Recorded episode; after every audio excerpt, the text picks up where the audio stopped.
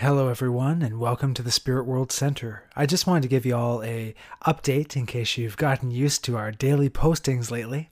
Um, we won't have a podcast episode um, over the next few days going into the weekend, as we will be on the road traveling in Quebec visiting some family and uh, so I might be able to fit in a few kind of I don't know recordings from the road. We will see. I don't know, but um, otherwise there might be radio silence. So everybody take care over that time. And one thing I just want to point out is that I hope that everyone remembers that there is a big solar eclipse coming up. And that solar eclipse is going to be peaking basically tomorrow night, right? Depending on how you look at it. Um, if you are um, in North America, um, where I am, it's uh, it's peaking at uh, basically the early morning hours on the fourth, and uh, so for for us it's like two thirty a.m. on the fourth, and so you know these it one thing that I'll point out is that this is a really big astrological event, right? Obviously, it is the solar eclipse. Also, I will point out that it is occurring exactly within what we call a silver gate.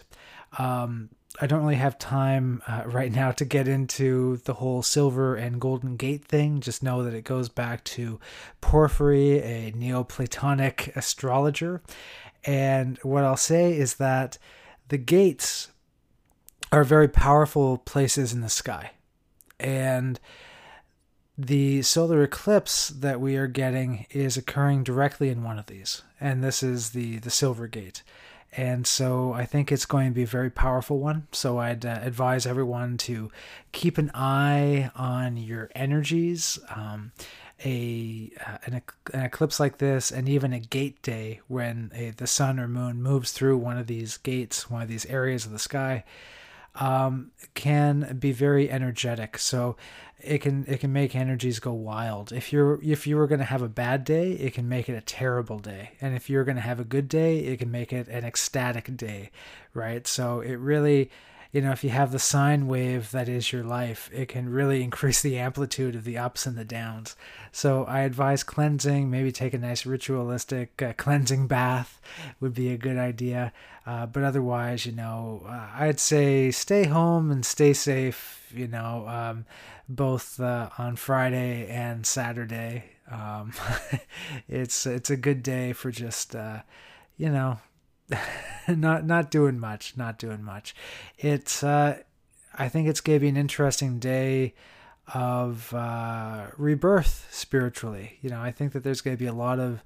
Um, I just get the sense that that in this world we're going to see a lot of changes and and a lot of uh, kind of rebirth, a lot of uh, um, an end to certain things that we may have gotten used to over the last year. I don't know. I'm not I'm not much of an astrologer. I know to watch the gates, but I'm not an astrologer, but I do get the sense that there is some change in the air. And of course, I have no idea where that change is going or, or you know what it's affecting, but uh, um, I think it's I think it's part of a of a cycle here because we had a a big solar eclipse in the in another gate last year um, in the uh, in the uh, summer solstice around the summer solstice. So you know honestly who knows? But i think that it's uh, it's a big day. So everybody stay safe and um, I'll talk to you later. We should be able to get some podcast episodes up on Monday. So uh, until next time, uh, take care and bye bye.